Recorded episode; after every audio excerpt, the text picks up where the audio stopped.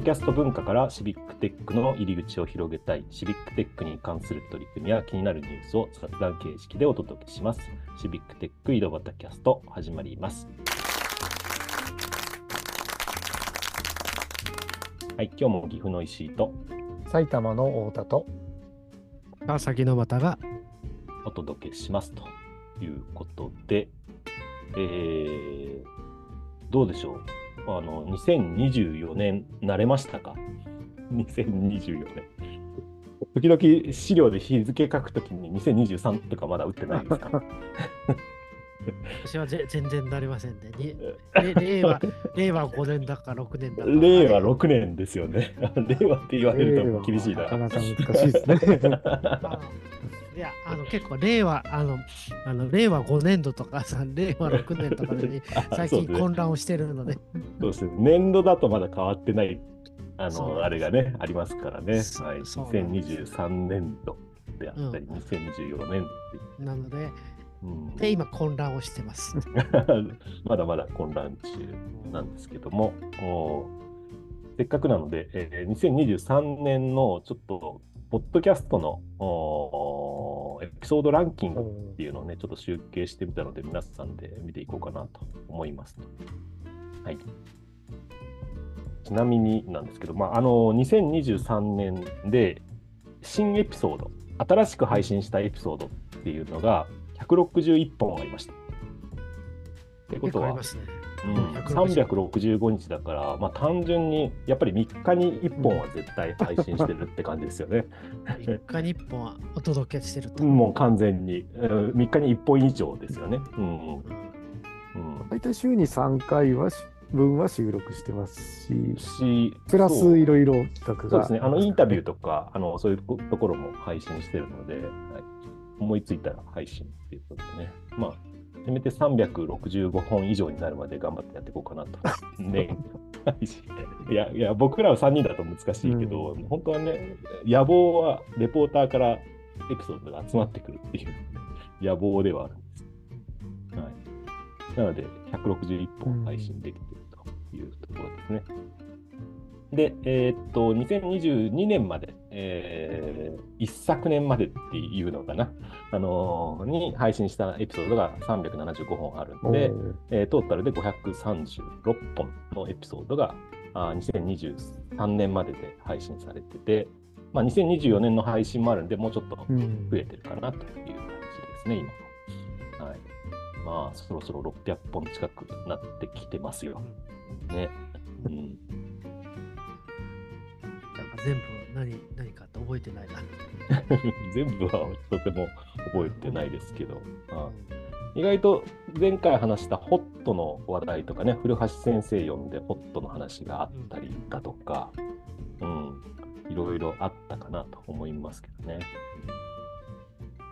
いろんなことを紹介してるんで、意外と自分たちでもあの、ポッドキャストをググってね、あの、ちょっと聞いて、聞き直してみると、あ、こんなこと話してたっけ、うん、あって面白いかもしれないですね。で、えーと、それぞれがあ新しいエピソード161本が、まあ、大体2883回聞かれましたよっていうのがありますね。視聴回数。要は1回聞いてくれたら1カウントされるっていう感じ。エピソード平均にすると大体17.9ということで、18回ぐらい聞かれてるっていう感じですよね。18回っていうと少ない気もするけど、18人に聞かれてるって考えると多い気がしますよね。18人も聞いてくれてるのかなみたいな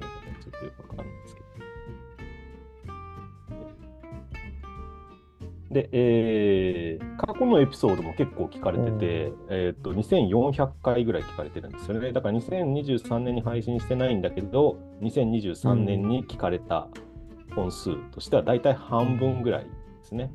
うん、だから新しいエピソード配信したやつを半分ぐらい聞いてくれてて、もう半分は、えー、過去のエピソードを聞いてくれてる。で、トータルで言うと5290回視聴があって。ですね。これ続けていくと過去の分の方がやっぱり直近1年より聞かれるっていうふうになっていくのかどうか。どうなんでしょうね。過去の方ねそう、第1回とかね、あのその辺も聞いてくれてる人もいるのかなっていう気はしますけど、まだ BGM もついてなかった頃のね、エピソードもあるんで、いいですよね。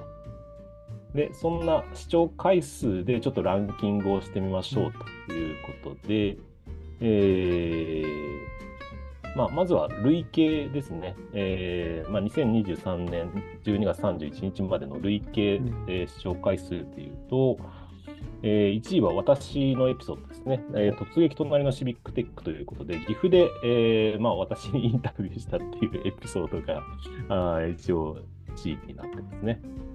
あとはスナック、うん、突撃隣のシビックテックが1位なんですね。1位なんですね。すごい意外ですよね。本エピソードじゃないところが、うん、1位になってる。あとはスナックとシビックテック。うん、で、3位に Web3 の世界ということで、龍馬さんとキヨさん来ていただいた時のエピソードのその1位が範囲に入ってきますね。これ意外と前までなかった動きですよね。うん、やっぱり Web3 が注目なんですか？ね、あの Code for Japan サミットでもその Web3 系の話題がいくつかあったので、まあ、実際あの Code for Japan サミットリアルに参加された方はこのスタンプというかね NFT を特別 NFT をもらえたりしてたので、まあ、こういった話も技術的な話も受けてるのかなっていう感じですね。で、えー、いろいろあとはありますと。で、2023年のみに絞って、えー、エピソードのランキングもちょっと出せるんですけども、おそうするとですね、やはり、なんて言うんでしょう、あの、1月から集計してて、順番に聞かれてくみたいな感じがあって、1月とかの配信のものが上位に来てることが多いですね。うん、集計してみると。で、えー、2023年に一番聞かれたのは、新春にあのコード4仙台さんとコラボ企画っていうのをやったんですよね。やりましたね。やりましたよね。あのコード4仙台で、今、あのコード4仙台は4人のあの方がで、あの やってるんですけど、この当時はあ3人の女性の方がやられててで、僕らもちょうど3人だったんで、あのお互いペアを組んで、確かあのエピソード配信をしたんです。それぞれのポッドキャストで同じエピソードを配信するっていうことをやりましたね。コラボ企画と。はい。その後、2位、3位は、あの、なんか僭越ですけど、私が Code for Japan の理事になって あのゲストに呼んでいただいたと、このポッドキャストにゲストに呼んでいただいた回が一応入ってという。さすが、新春に新理事。新春で、そうですね。新春だったんですね。多分ね。そうそうそう。だから、あそう。 Code for Japan って木、木が年度っていうか4月とかじゃなくて、うん、あの、えっ、と、年で変わるんですけどね。あの、要は、1月1日が一番最初で、12月31日が飛沫っていう感じになるんですけど、だから第10期は、あ2023年から始まってて、私もそこで理事になっているということですね。で、呼んでもらえたと。他にも、法務省登記所備え付け地図データ。ね、お結構みんな興味あるのかな？話題話題になりましたよね。そうそう。登記簿備え付け地図データっていううん、そうなんだ。うん。上の方に来てますよ。うん。やっぱそうそう気になるのかな？うん。あと、マイナンバーの話ですね。これ、多分、私が滋賀で参加した時の話かな。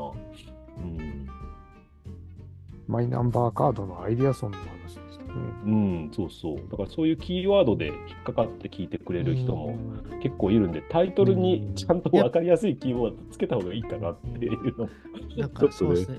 多分ね、うん、タイトルにそういった意味ではキャッチーななんかがついてると引っかかるんですかね。引っかかりそうな気がしますよね。だから、あの、いろいろゲストを呼んで深い話聞いたときに、まあ、ゲストの人の名前だと、やっぱり検索しづらいですよね。うん、あ Code for Japan の新理事の石井さんって、僕を知ってる人だったら検索するかもしれないけど、そうそうじゃなくて、それが何をやってんだろうみたいな話だと、やっぱりやってることとかうん、だやっぱキーワードがちゃんと入ってるってこと。はそうですね、タイトルにキーワードを入れていくっていうのが結構いいのかなっていう気はするし、うん、まあ、本当に初心者の方に向けてだと、あのうん、分かりやすいタイトルをつけた方がいいなと思いましたね。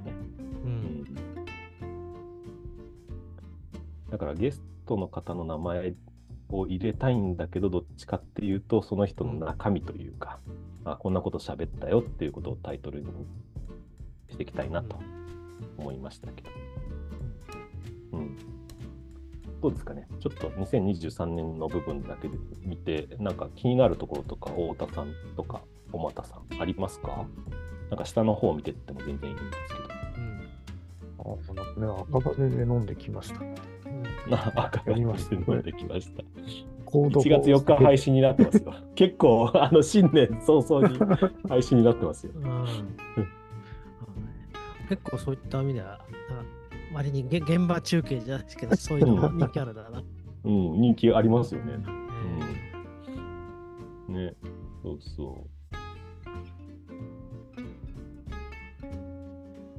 う。割にあと突撃隣のシビックテックも聞いてるんですね。うん